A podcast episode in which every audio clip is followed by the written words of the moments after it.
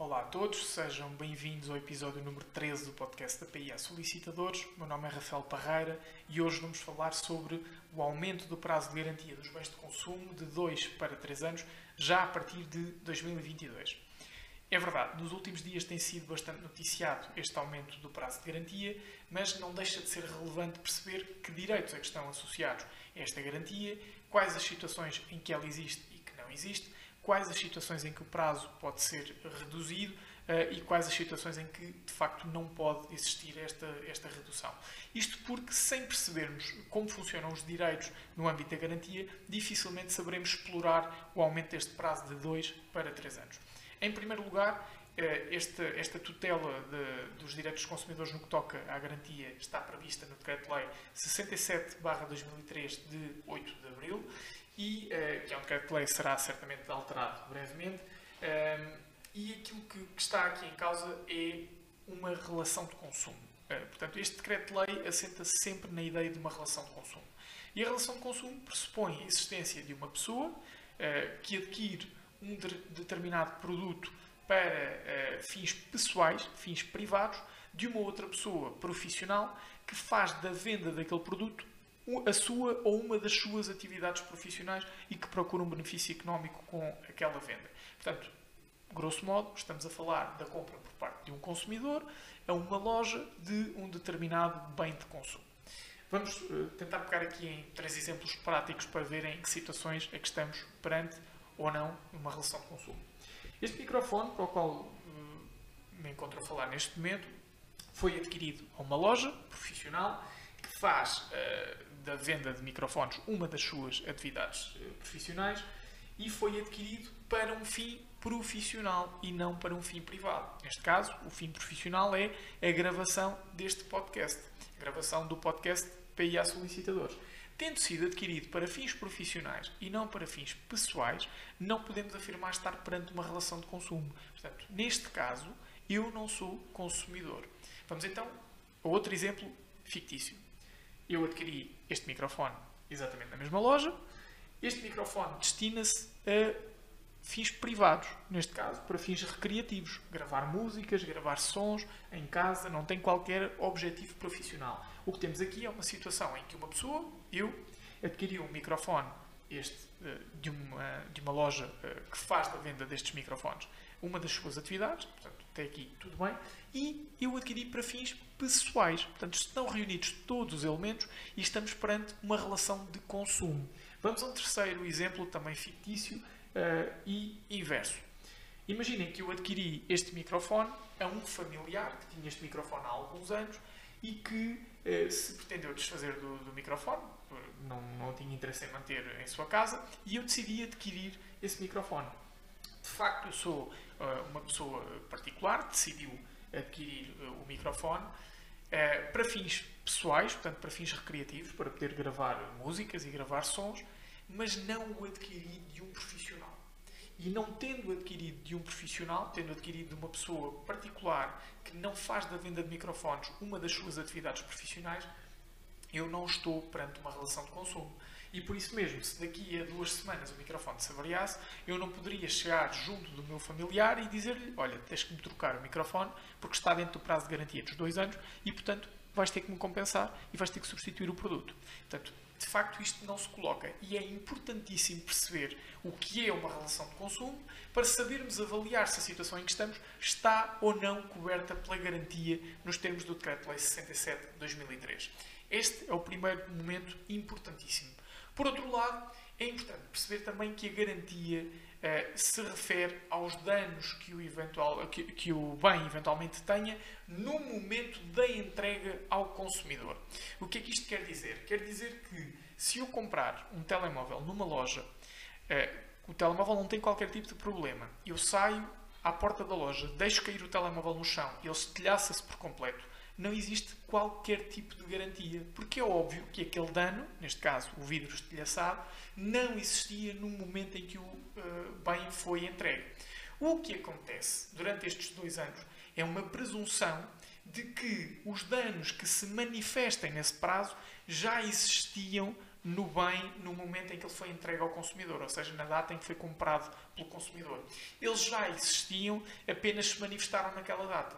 Exemplos práticos. Um problema com uma coluna de som que deixou de funcionar, uh, o problema com o ecrã que deixou de dar determinada cor, ou só dá preto e branco, ou tem uh, um dano uh, determinado, um problema com o microfone do telemóvel que também porventura deixou de dar. Agora, isto não significa que existe sempre garantia. Porque, sendo óbvio que a coluna se avariou porque o telemóvel apanhou água naquela zona, então não há garantia, porque o dano foi provocado uh, por, por, pela umidade.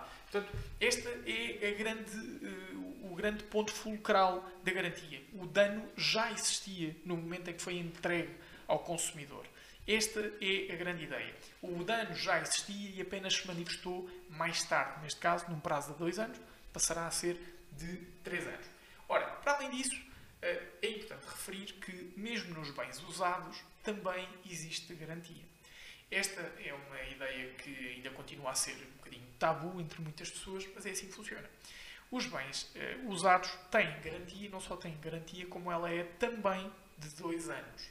Esta é a regra pode de facto ser reduzida para um ano. Mas para ser reduzida para um ano tem que haver acordo entre as partes nesse sentido. Quais são as partes aqui? O profissional e o consumidor. Não havendo qualquer tipo de acordo, a garantia é de dois anos. O que acontece uh, em muitas situações é que nos bens usados há uma ideia de compra da garantia. Portanto, vamos tomar como exemplo um veículo, uh, um veículo automóvel. Vamos comprar um veículo automóvel, ele é em segunda, terceira, quarta mão, não interessa, e a pessoa que é vendedora eh, de veículos automóveis, tem por exemplo um stand, aquilo que nos diz é se quiser garantia, tem que pagar mais um X. Ora, isto existe, mas é profundamente ilícito. Portanto, esta ideia de vender a garantia não existe em lado nenhum. E aquilo que podem dizer é: ok, eu não vendi a garantia, eu fiz um desconto ao bem caso a garantia não existisse. Continua a ser ilícito.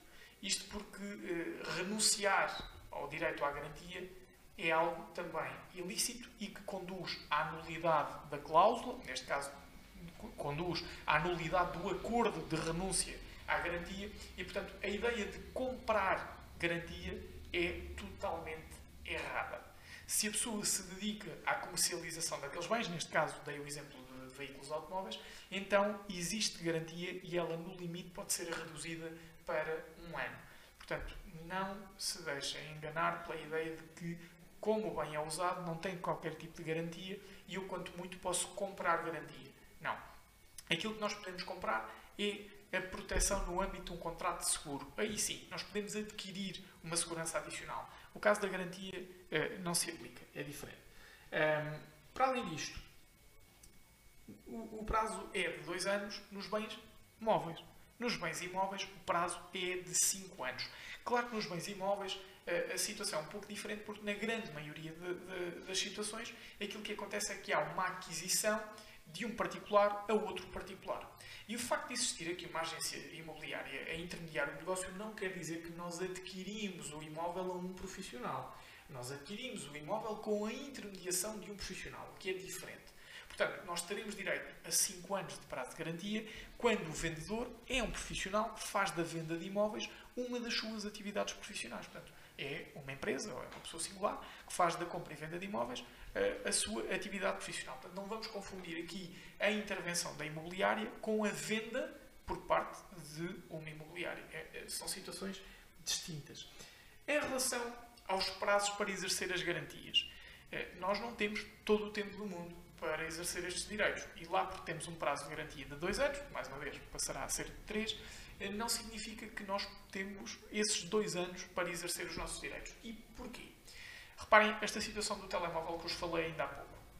Imaginem que eu adquiri o telemóvel há uma semana atrás. Hoje eu descubro que o telemóvel tem um problema no som, tem um problema na coluna, eu não consigo ouvir bem nas chamadas, não consigo ouvir música, não consigo ouvir nada. E o que eu penso é, hum, tenho quase dois anos, Vou, eu trato disso depois. Eu nem uso o telemóvel para fazer muitas chamadas, é mais para ver uh, só algumas mensagens, portanto eu trato daqui a algum tempo.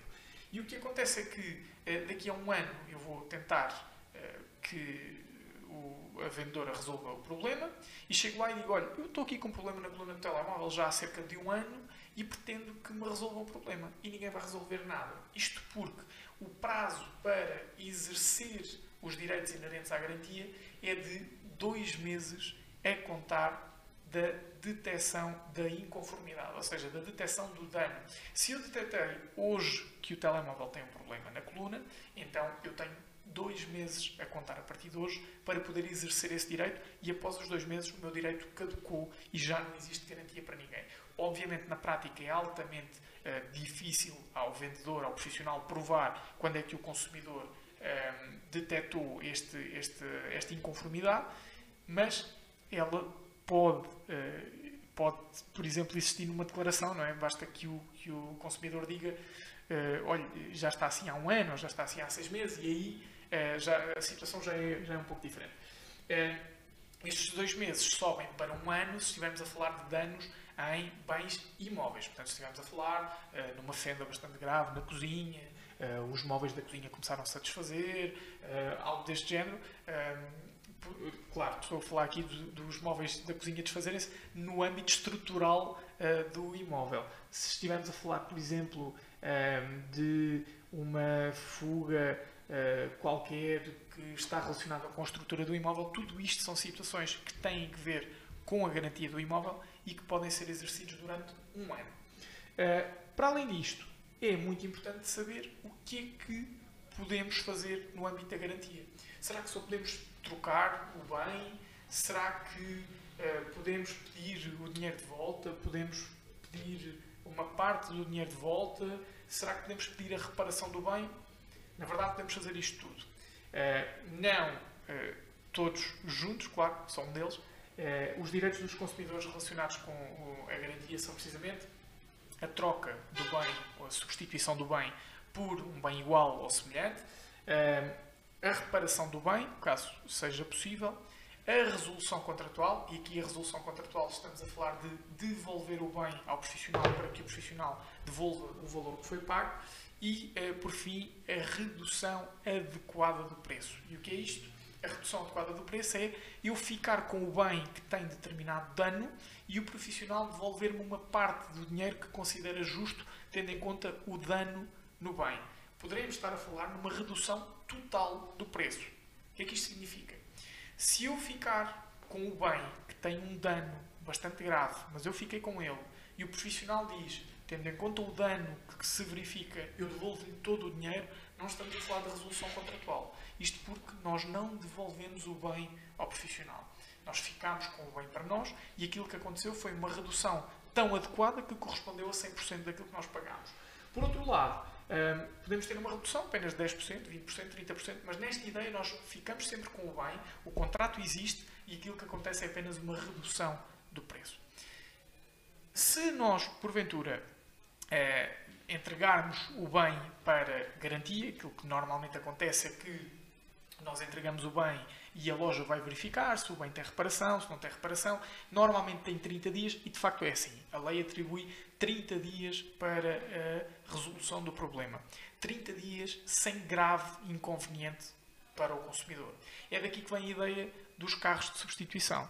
Portanto, quando nós temos um problema com o veículo, entregamos o veículo na oficina porque está no prazo de garantia e quando entregamos, uh, para, quando entregamos o, o veículo na, na oficina porque está no prazo de garantia, vai ser muito penalizador para nós ficar sem o veículo e por isso mesmo nós temos o direito a receber um veículo de substituição. Portanto, sem grave prejuízo para o consumidor é uma expressão extraordinariamente importante neste âmbito. E uma coisa é ficarmos sem um telemóvel e até temos um telemóvel de substituição, uma coisa é ficarmos sem um computador e conseguimos uh, até desenrascarmos com o tablet ou com outro computador, o computador do trabalho ou algo do género. Outra coisa é ficarmos sem um veículo automóvel ou qualquer outro aparelho. Se de facto uh, os 30 dias que uh, o dano vai estar a ser analisado vos causa um, vos é demasiado prejudicial, portanto, se tem um prejuízo demasiado uh, grande para, para vocês enquanto consumidores, então têm o direito de exigir um aparelho de substituição ou então a resolução mais rápida do assunto. Agora, nunca poderá essa resolução ultrapassar os 30 dias. Nos bens imóveis a situação é um pouco diferente. Estes 30 dias não se aplicam, aquilo que se aplica é um prazo razoável.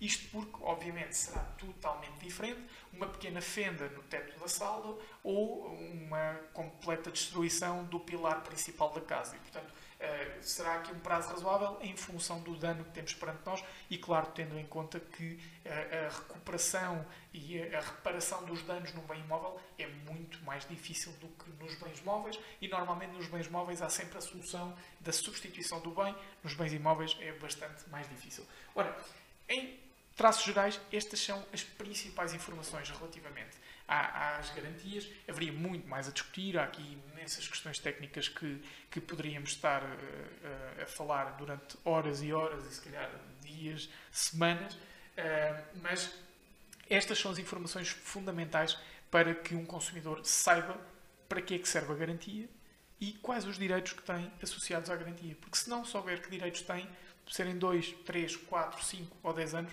é verdadeiramente irrelevante. Portanto, já sabem, nós vamos continuar a acompanhar a atualidade no que toca a notícias de teor jurídico e a tentar comentá-las da melhor forma através do nosso podcast.